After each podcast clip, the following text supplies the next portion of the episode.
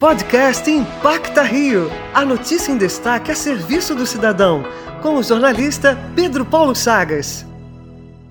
O primeiro Impacta Rio de 2021 apresenta para você a história de Ubiratã Cunha, Morador de Queimados, na Baixada Fluminense, Bira viu no ciclismo uma forma de inspirar colegas de trabalho e vizinhos a praticar exercícios físicos. Ele conta pra gente como andar de bicicleta tem mudado a sua vida e de pessoas ao seu redor. Quando eu comecei a demonstrar para eles o meu esporte, eles viam que eu estava tendo uma mudança muito boa.